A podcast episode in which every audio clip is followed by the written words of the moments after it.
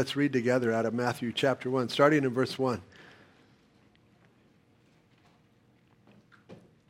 You may have a, have a heading something like the genealogy of Jesus Christ, because every king needs a genealogy. So it reads like this The book of the genealogy of Jesus Christ, the son of David, the son of Abraham. Abraham begot Isaac, Isaac begot Jacob, and Jacob begot Judah and his brothers. Judah begot Perez and Zerah by Tamar. We're going to talk about her. Perez begot Hezron, and Hezron begot Ram. Skip all the way down to verse 16. And Jacob begot Joseph, the husband of Mary, of whom was born Jesus, who is called Christ. So all the generations from Abraham to David are 14. From David until the captivity in Babylon are 14 generations. And from the captivity in Babylon until the Christ, till the Messiah showed up, or another 14. And Father, this morning, as we turn our hearts to your word, Lord, we know that your desire this morning more than anything is to speak to us. Lord, is to reveal your character to us. And so, so, Lord, help us. Lord, give us ears to hear this morning and hearts that are able to really clearly see your truth to see what's truly at the heart of your heart this morning. As we look at those who you've used to bring your son into this world. And so, Lord, please just bless our time in your word this morning. We ask these things in Jesus' name. Amen. You can be seated. The, the title of my message this morning is The People That God Uses. Now, I'm pretty sure some of us might be a little shocked when we examine the record at who it is these people are that God used to bring his son into this world. Others will be reminded. Oh, yeah, we remember those, those people that God has used down through the ages. But all of us should be able to see the heart and the character of God as we really step back, settle in, and look at this record of people that God has used to bring his son into this present world. The record is what it is, team. And you and I, we've got to line our hearts and our thinkings up to that record and allow God, his record here of the people that he uses, really to transform us. Because we are going to see that God uses sinners to bring his son into the world. Now, he doesn't use the religious, righteous people. I don't think he ever has, other than to maybe to bring persecution against his church. No, God has always used sinners. And he does that because that way he transforms them into the image of his son, and that way we might bring glory and honor to him as we throw off the lies of our flesh and the, those things that the devil speaks to us about how, you know, somehow God's you're not righteous enough or holy enough. Listen, God has always used sinners. That's what we're going to see here. But before we do all of that, I want to do a little introduction on the Gospel of Matthew. It's going to take about 10 minutes, but it's going to help you as we, because we're going to spend like a year plus in this book.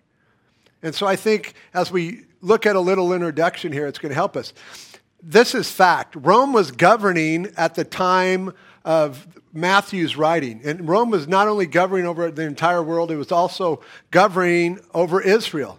So the spiritual climate of the days and the weeks and the years before anything happens in Matthew chapter 1 verse 18, before anything happens, the spiritual climate was this.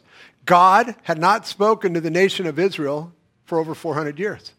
No prophets, no divine revelation. It has been silent. It's called the silent years at the end of Malachi, the last Old Testament prophet, to when John the Baptist comes on the scene, there's a 400 year time span of where nothing happens. Of course, the Catholics have added in their books and they say, hey, we'll tell you what happens during those times. But if you go read those books, you're going, yeah, I don't think so. So the, the, the, the, the, when they put the Bible together, those things were not added in. But it's quiet. So, for the first time in Israel's history, ever since Genesis chapter 12, where God calls Abraham out and says, I'm going to make you into a great nation, for the first time, God has not spoken to them. No prophet, no messenger for 400 years. So, please understand that during those 400 times, and as you read Matthew, Mark, Luke, and John, you get a really clear picture of how corrupted Judaism was. Because Judaism was the only religion that God was into. He wasn't into all these others. But it was corrupted. There wasn't no prophet coming seeking to make it right. Even those who wanted to walk with the Lord God during those 400 years up into the time of John the Baptist, they had no spiritual advisor to help them on their journey. Only spiritual advisors that wanted to rip them off. And that brings us to Matthew. So as we read the, the accounts of Matthew, we're going to discover Matthew also had a name and it was Levi. You know, I don't know if Matthew was his first name, Levi was his second name, but he also went by the name Levi. We're also going to discover he was a tax collector. Now, just so you know, Levi and Roman tax collector is an oxymoron. The, they, the two can't mix. Now, he wasn't your typical IRS agent. He was an employee of the Roman government to where he would set up his tax booth and everybody that came by he would extract taxes from. And, and, you know, it's like, well, wow, how buff was he? No, no, he had a Roman guard standing behind him in full battle gear, ready to enforce any that said, hey, we're not paying. The soldier would step up. You would pay. Otherwise, you'd become, you'd become arrested and you'd become a prisoner of Rome. And so, you know, the way things were set up is Matthew had to make a certain quota each day or a certain dollar amount, and whatever he made uh, over that, it was his. And so you can kind of see and, and, and come to understand why Levi was not very popular amongst his fellow Jewish neighbors. See, not only was he working for those who had invaded their soil, he was also taking money from his fellow countrymen. And so, what happened in his life to get him to be on Jesus' team? Well, Jesus walked by him and called him. The same thing he did to you and I. We were doing our thing, maybe ripping people off, extracting money, selling drugs or whatever. And Jesus comes by and he calls us. Or maybe you're just religious and self righteous, and, and God came along and he said, No, no, no, that's never going to get you in. You'll never get in by your good works because then why did my son have to die? And you go, Oh, yeah, you're right. And so maybe he called you. Levi's name tells us he was of the tribe of Oh, you guys are a little sharp this morning, at least over here in the top corner. I mean, so he's the one that should be working in and, in and amongst the temple. Because that's what the tribe of Levi did. But no doubt, as Levi looked at that corrupt system in place, as he looked at the Levi priests ripping off all of his people, somewhere he walked away thinking, tax collector and Levitical priest are all of the same profession. They're all ripping people off. Same outcome, different occupation. And so he goes and he becomes a tax collector. Matthew's gospel tells us that Mark, or Mark's gospel tells us that Matthew set up his tax office in Capernaum, right by the sea. Think about that. Think of who it was by the sea. Jesus set up his base up in Capernaum as well. So there is no doubt in my mind that as the uh, as the fishermen came on shore with their greatest catch of their day, that here comes old Matthew. And here comes that big, burly Roman soldier in full, in full, battle gear. And so, can you picture in your mind the boys? They're coming in with their big catch. And they see off in a distance. They don't see Matthew, they see the Roman soldier. And as he gets closer, they see Matthew, and, and they're going, He's going to rip us off. No doubt the sons of thunder and Peter and Andrew had some choice names for this traitor, because that's who they thought he was.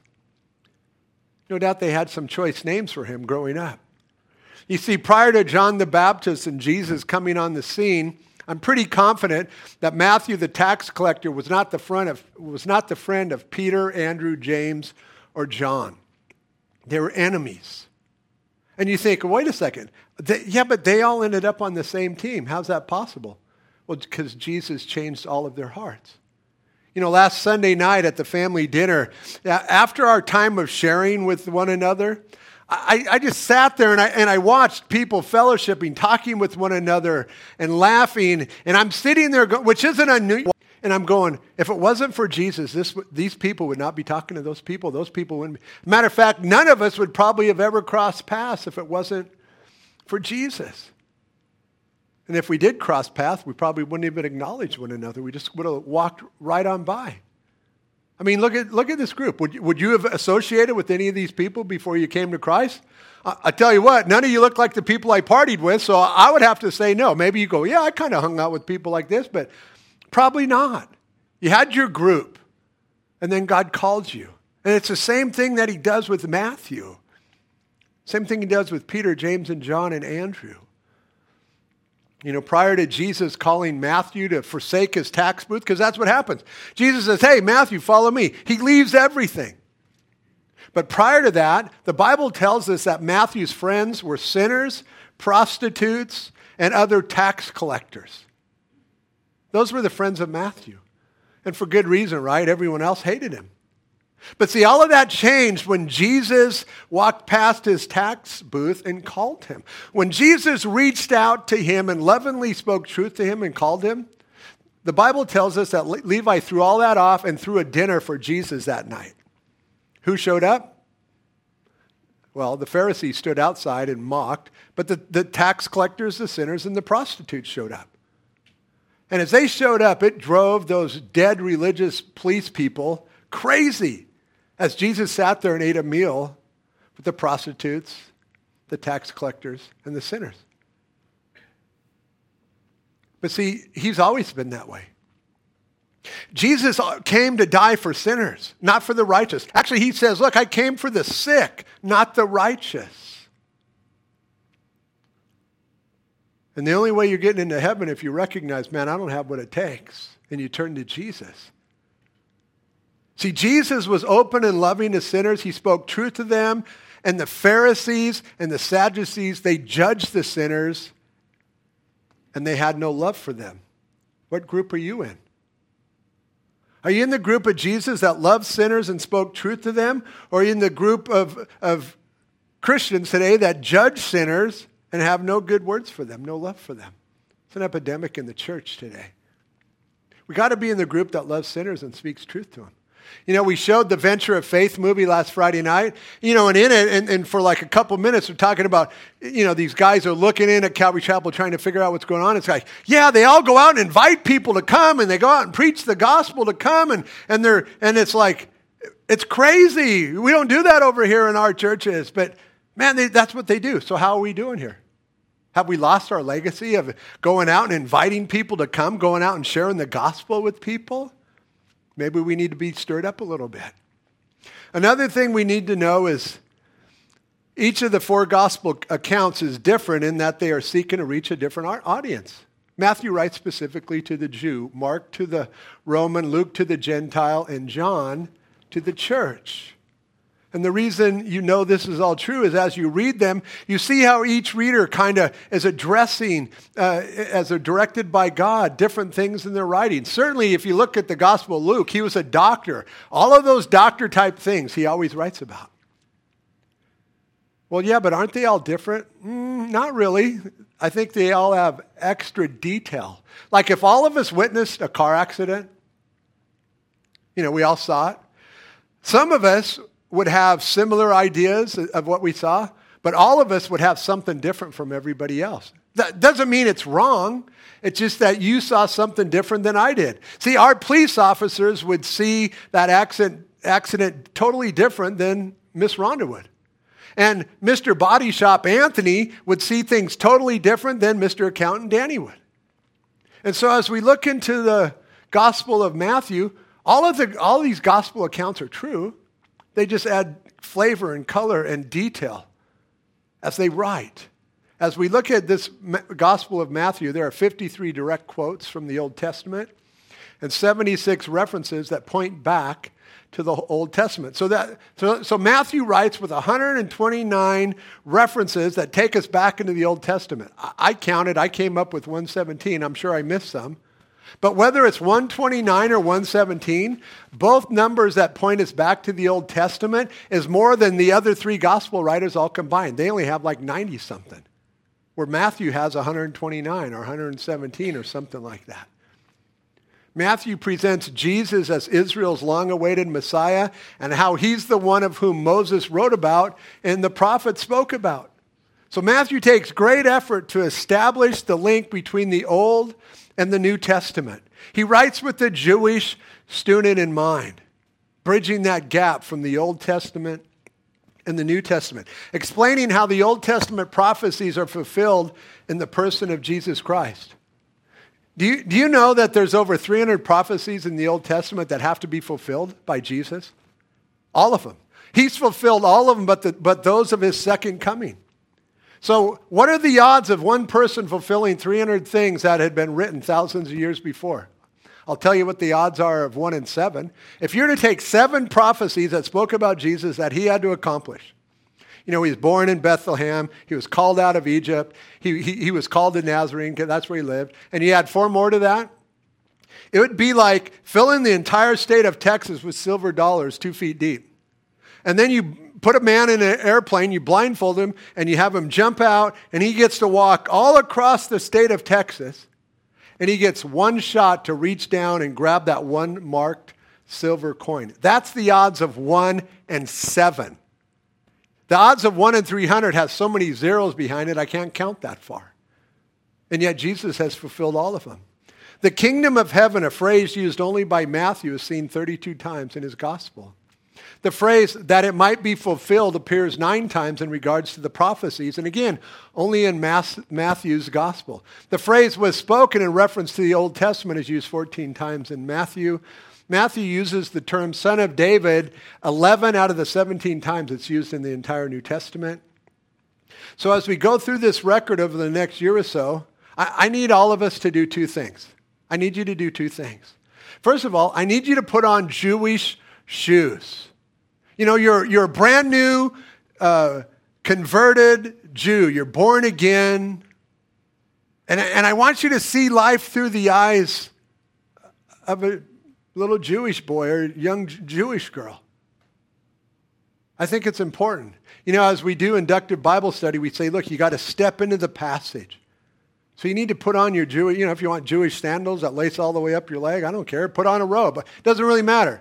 But, but I want you to step into it and see life through the eyes of Matthew. I want you to be able to see the corruption of how old and how far away they were, but then Jesus comes on the scene and starts straightening it all out. I want you to see the appearance of the long about spoken Messiah. Because again, remember, Judaism was it. And then all of a sudden, here comes Christianity. And so you've been, you, all of your life, you've been told, this is it, this is it, this is it. And then all of a sudden, Jesus comes on the scene and fulfills this. And now all of a sudden, this is what you follow. Could you see, could you see where the questions would come from? Like, well, yeah, but how do we know? And so he's going to keep taking them back into the Old Testament and showing them the scriptures that point to Jesus as the long awaited Messiah. No doubt Matthew had heard about the coming Messiah. A man named Levi would know all about him. The second thing I need you to do is always read ahead before you come. We're going to, we stopped at verse 17 today. Guess where we're going to start at next Sunday? You guys are sharp. Hey, hey, tell the person beside you we start at verse 18 next week. It's not complicated, you know? And then wherever we end next week, that's where we start the following week. So I need you to read ahead. It's what we do, it's our heritage. So read ahead. You know, show up, Jewish shoes on, step into the scriptures at home before you show up on Sunday. That way you're going to be the most blessed. Be a newly saved Jew as you start to look through the eyes of a Jewish person at this resurrected Jesus, their Messiah?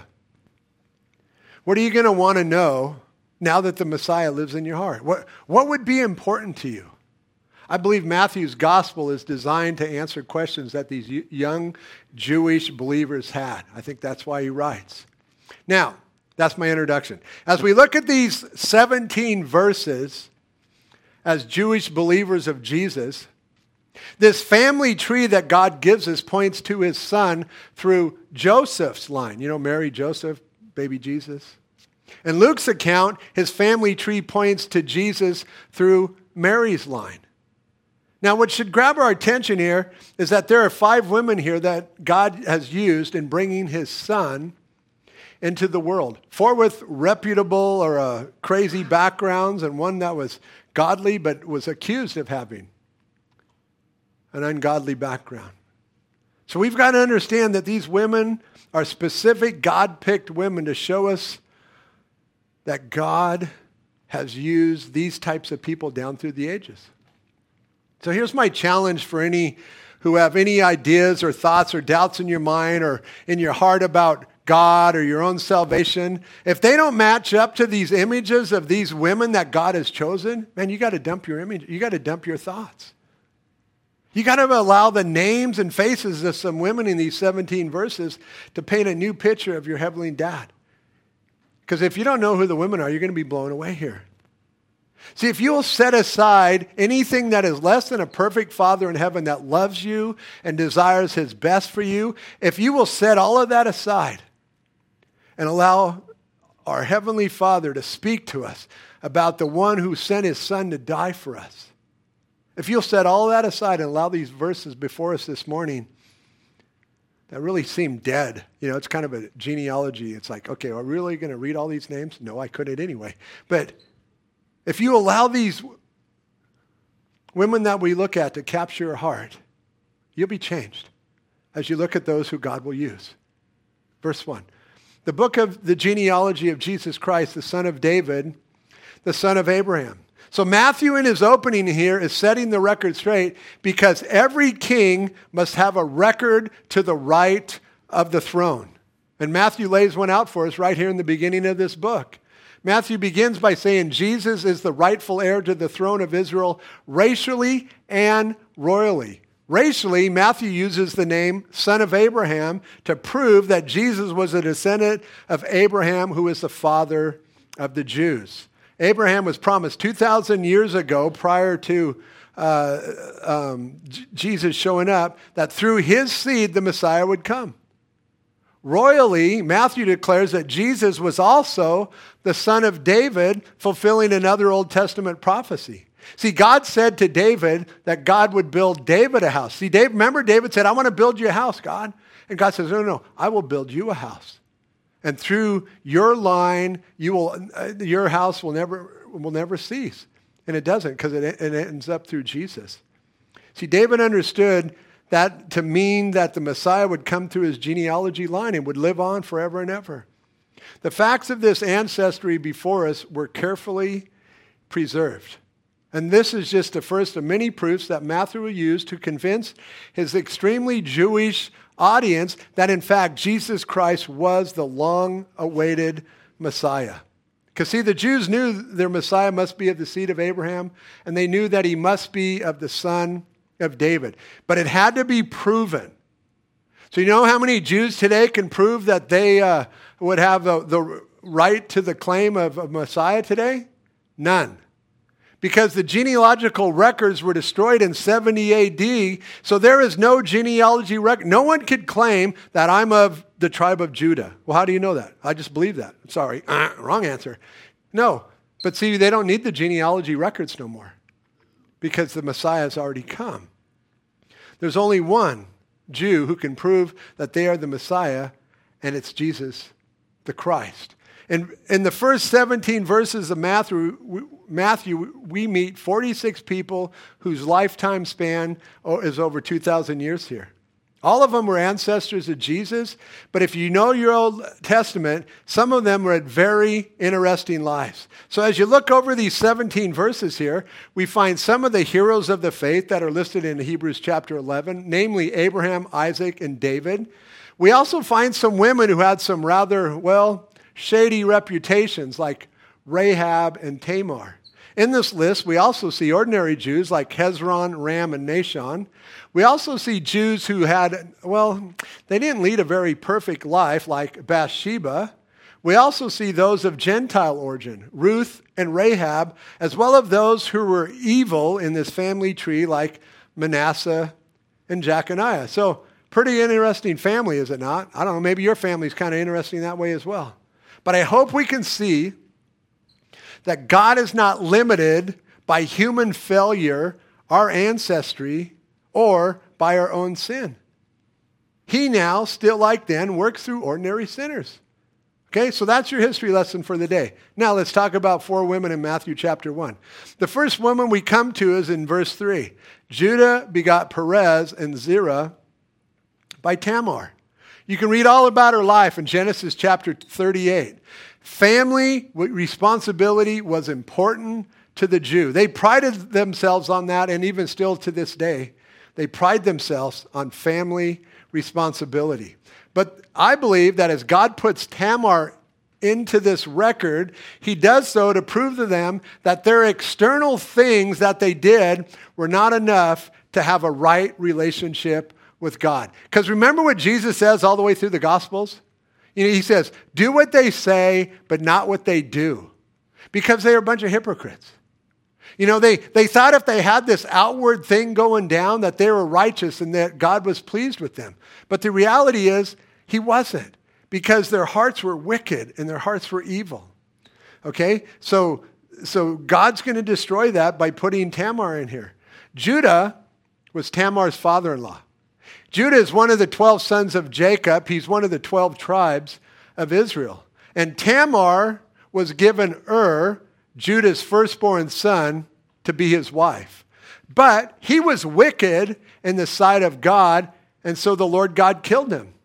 So then Judah says to his next son, Onan, Hey, Onan, I want you to go into your brother's wife, and the first child that will be born, you'll raise up an heir to your brother. Well, Onan knew that that first child, that, that heir, would not be his own. So he treated her more as a sex toy and so he would go in and have sex with her, but in a manner of where she would never become pregnant. And in doing so, his actions displeased the Lord, and the Lord did what to him? Killed him. So, but again, so here's what we need to, need to know. All of this was no fault of Tamar's. It was the fact that Judah married this wife and they produced some pretty ungodly offspring. Okay, so that, that's what happened there. And so that's, you know, the reason it happened was Judah's first two sons were wicked. Well, Judah is a little concerned at this point. He's looking at his son population dwindle. He only has one left. So he says to Tamar, Why don't you remain a widow and just go back and live in your father's house till my, my son Shelah is growing? But God records also for us that until my son is growing, lest he also die like his brothers. That's what he was concerned about. So Tamar went and dwelt in her father's house and waited.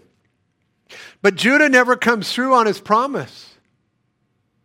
So Tamar takes matters into her own hands. This one who's in the genealogical record of Jesus. She takes matters into her own hands and she disguises herself as a harlot in this area where Judah is out shearing sheep. Because when they'd shear sheep or bring in grain, it was always a festive time. You know, and so she kind of sets up her little I don't know, tent or something outside, you know, where he's shearing his sheep.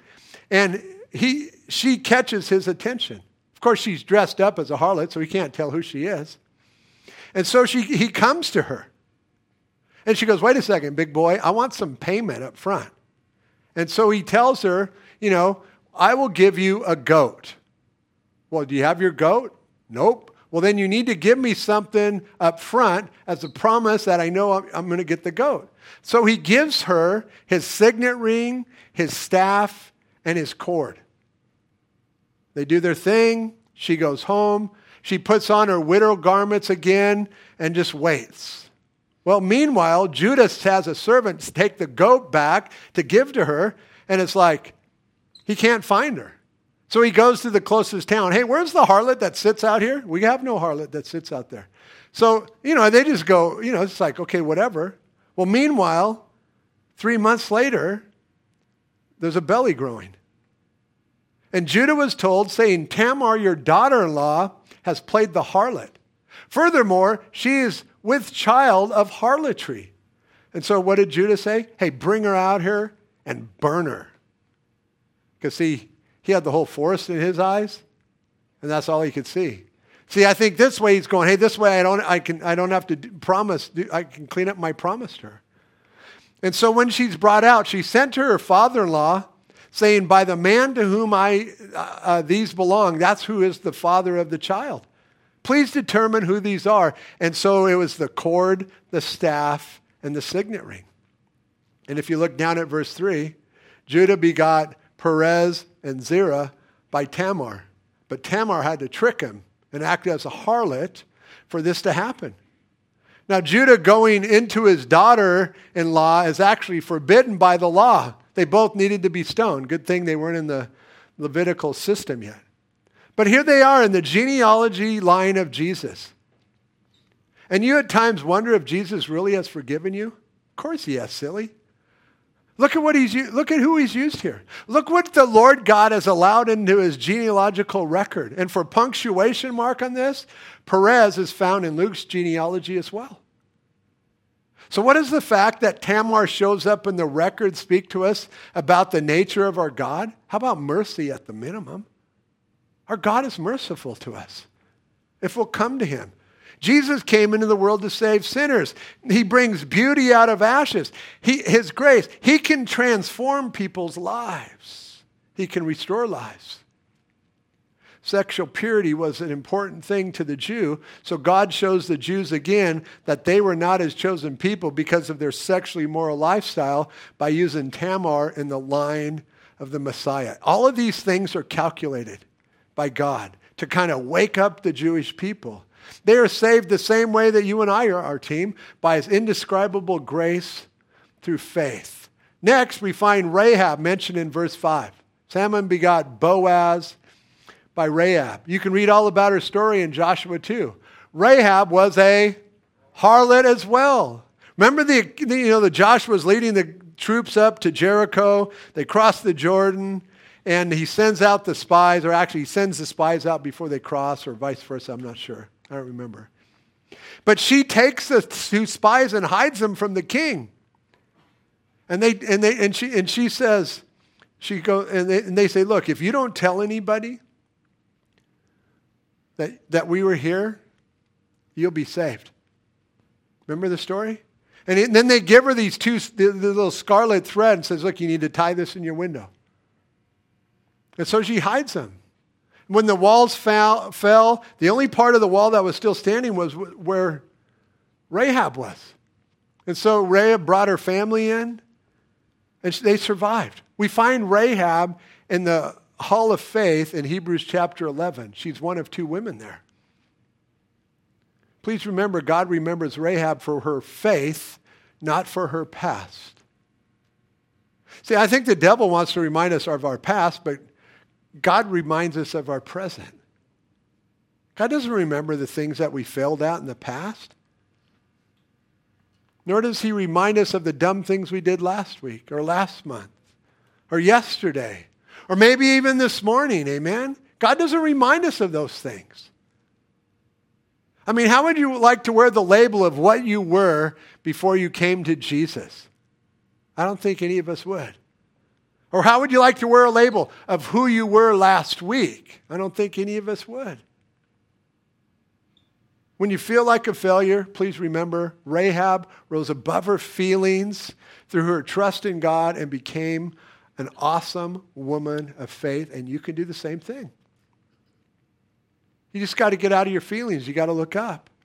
See, she did not allow fear to affect her faith in God's ability to deliver her from her immoral lifestyle. And we see Rahab in this record of the Messiah. She becomes a beautiful picture of grace, of getting something you don't deserve. Plus, she was a Canaanite.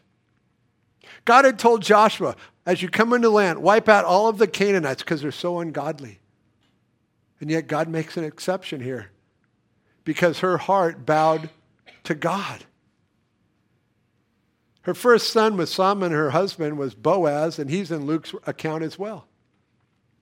Racial superiority seemed like it was always a stumbling block to the Jews.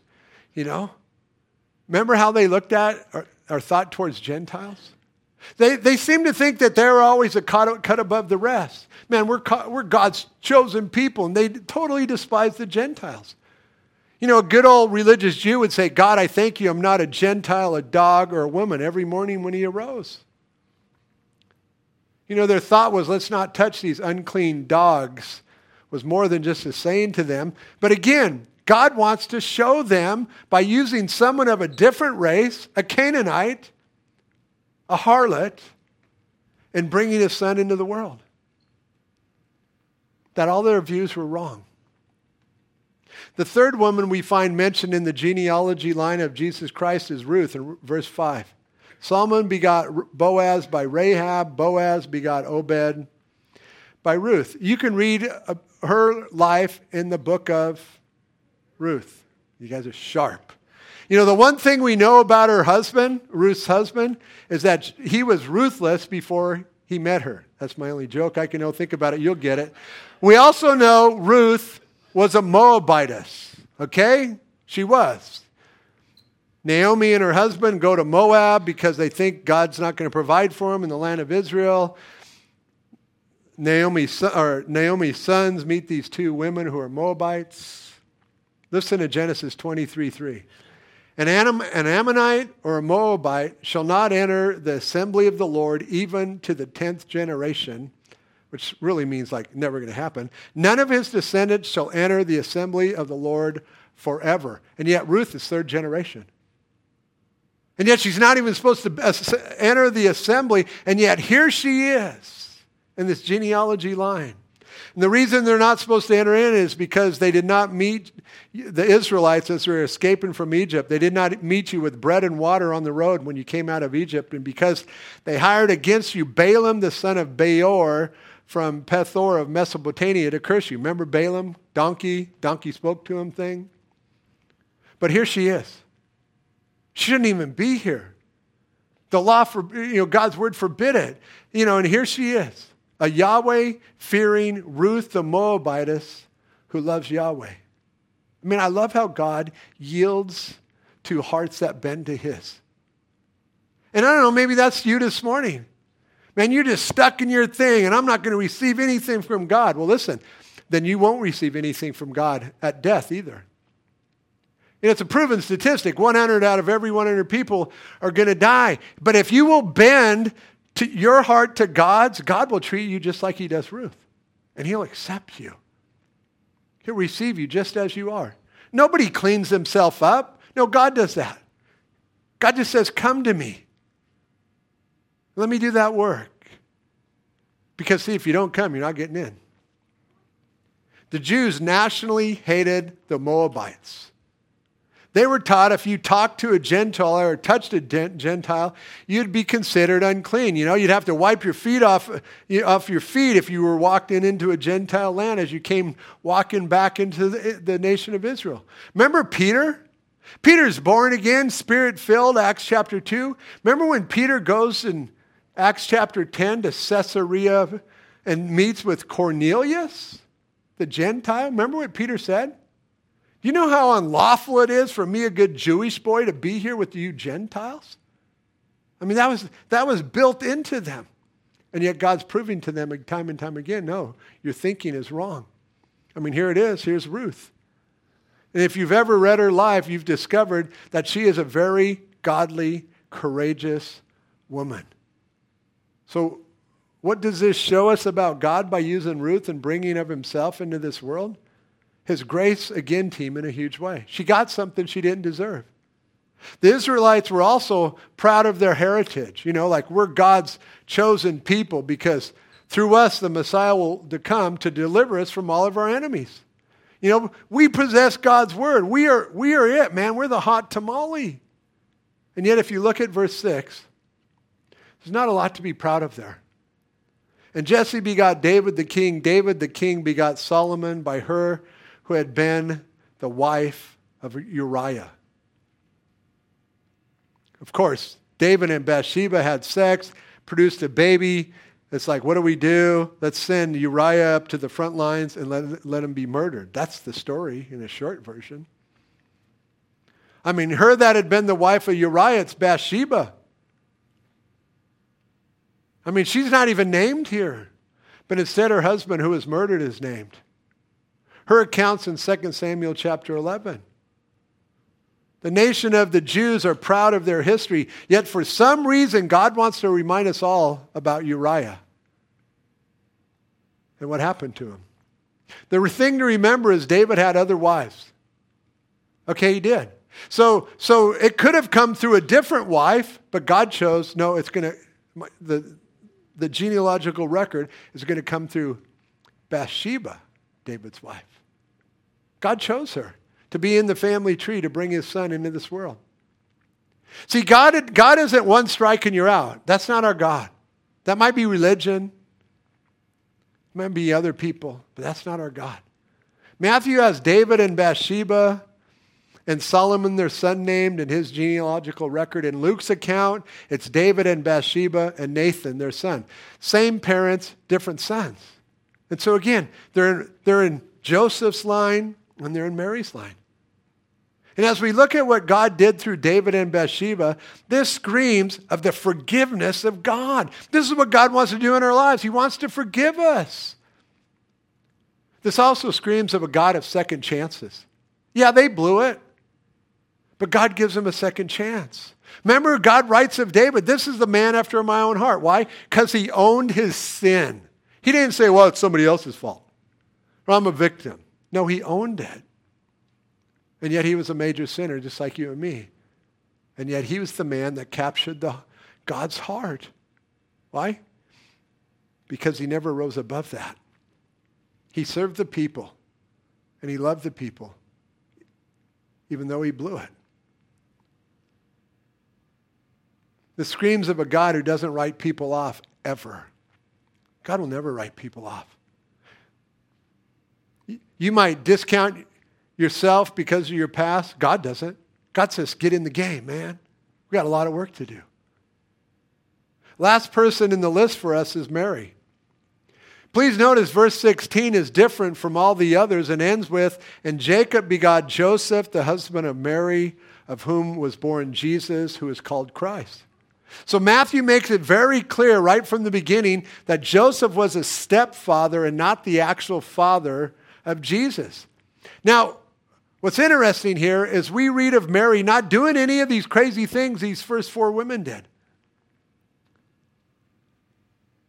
Okay, so why are you bringing her up? Well, here's why. Because everyone in her town knew she got pregnant outside of marriage. You know, in today's day and age, it's like, yeah, big deal. Okay, well, let's make it this way. Everyone in this town knows you're a pedophile. That's what it was like back then if you had sex outside of marriage. They all thought and knew that Mary had sex outside of marriage, and that day in culture, scorn and ridicule was the minimum. People whispering behind her back. And for what? For being godly. And you know what, team? This did not fade away in time. Mary lived her entire godly walk, all of her life, with those in her town believing that she had had sex outside of marriage and that Jesus was an illegitimate child. If you read the old King James, it uses the B word. I'm not going to use that word here. For proof of what, that I am right, that everybody in town knew about it, John chapter 8, verse 41, you should write it right here in Matthew's account. This is what it says Jesus is in a dialogue with the religious Pharisees of his day, and they say to Jesus, We were not born of fornication like you were. See, what they're saying is, Look, we know you're an illegitimate man. We know your mom was sexually active outside of marriage. See, everybody knew. And so every one of us has to walk out and work out our own salvation with fear and trembling, regardless of how the world treats us, as Jesus works in us and through us, just like Mary had to. So Mary hadn't done these things, but the record of her life by the, her townspeople said she had done these things but she never allowed it to affect her life. You know, as you look at this list of women over team, you can only come to one conclusion. None of God's kids ever strike out or are benched. Man, you messed up. You're on the bench. No more game time for you. No, God, our God's never like that. Our God is the opposite of that. He is faithful and just to cleanse us and forgive us of our sins when we confess them to Him. He is. Perfect? Nobody's perfect in here. And if you are, you're in the wrong church. But when we blow it, we come to Jesus and we ask him to forgive us. And he does. And he cleanses. He drains the poison out of our heart. The Bible says he cast our sins as far as the east is from the west. See, when you come to Jesus on his terms, his blood covers over your sin and you enter into and you become a child of God. Listen to the words of King David in Psalm 32 5. I, and this is when he had blown it with Bathsheba. I acknowledge my sin to you, and my iniquity I have not hidden. I said, I will confess my transgressions to the Lord, and you forgave the iniquity of my sin. He always forgives, team. Always. In the beginning of this same psalm, David writes this When I kept quiet about my sin, my bones grew old through my groaning all the day long. Nothing good comes from being distant with our Jesus. He has chosen you to use you. So, you know what? Confess your sin to Him. Allow Him to drain the poison out of your heart. You know, you may see it, you may think it, you may do it, whatever. Just allow Him, just come to Him and keep coming to Him. Well, I've been this way forever. Well, how many times have you went to Jesus then? Once? Twice? How about thousands? Every time you blow in a day, come to the Lord. Say, Lord, forgive me, cleanse me, change me, and then go the other way. And then if you have to ask him for forgiveness again, do it again. Don't give up. He's waiting for you to see how desperate you want to be changed. And God will change you. But you have to come to him and on, on his terms. He has chosen you to use you. Always confess it. Never think it's not a big deal. It is a big deal. Never think that God is done with you. Both of those are lies from the pit. You know, as we look over these first five women with Jewish eyes in the genealogical record, each one of them should have been left out. The four because of what they did in their past, and Mary because of what they thought she had done. All of them should have been left out. But the Lord God wants to prove that the Jewish way of thinking was wrong. And all people can come and receive based upon the grace of God, period. I mean, that's the, we're saved by grace through faith, not, that not of works. Salvation is a gift of God. It's not something I do. If it was of works, then we could all boast about it. But we're saved by grace through faith, that not of ourselves. All can come. Now we know the devil spins all of this by saying, well, the Lord can't use you because, man, you really blew it over there and you sinned greatly or you failed your family responsibility or you messed this up. But please know, all of those are lies. And God's record here of truth should trump over any types of feelings that you have when you listen to those lies. Because truth always triumphs over feelings. You know, as you look at these women in this record, including all Mary had to go through, this is the true picture of the God that you and I serve. Jesus came to save sinners and not righteous people. That's a fact. And we see that. I mean, he is called a sinner, or he, is called a friend of sinners and a drunkard and a glutton. That's what they called Jesus. Did they have that right? Partially. He was a friend of sinners. Jesus is full of compassion and extremely long suffering and patient. That is fact. God is so patient and long suffering for you. But you know what? There comes a time when it's too late. That's why the Bible says today's the day of salvation. Today's the day to get right with God because nobody has promised a tonight, let alone a tomorrow. You could go home. You could die of a heart attack or a stroke. Boom. What happened to that guy? I don't know. He just died. Today's the day to be right with Jesus. Jesus is overflowing with grace and mercy. That is fact. He is. Jesus is our God who's willing to give second chances in the midst of moral failures. That is fact. We see that with David and Bathsheba. It's fact.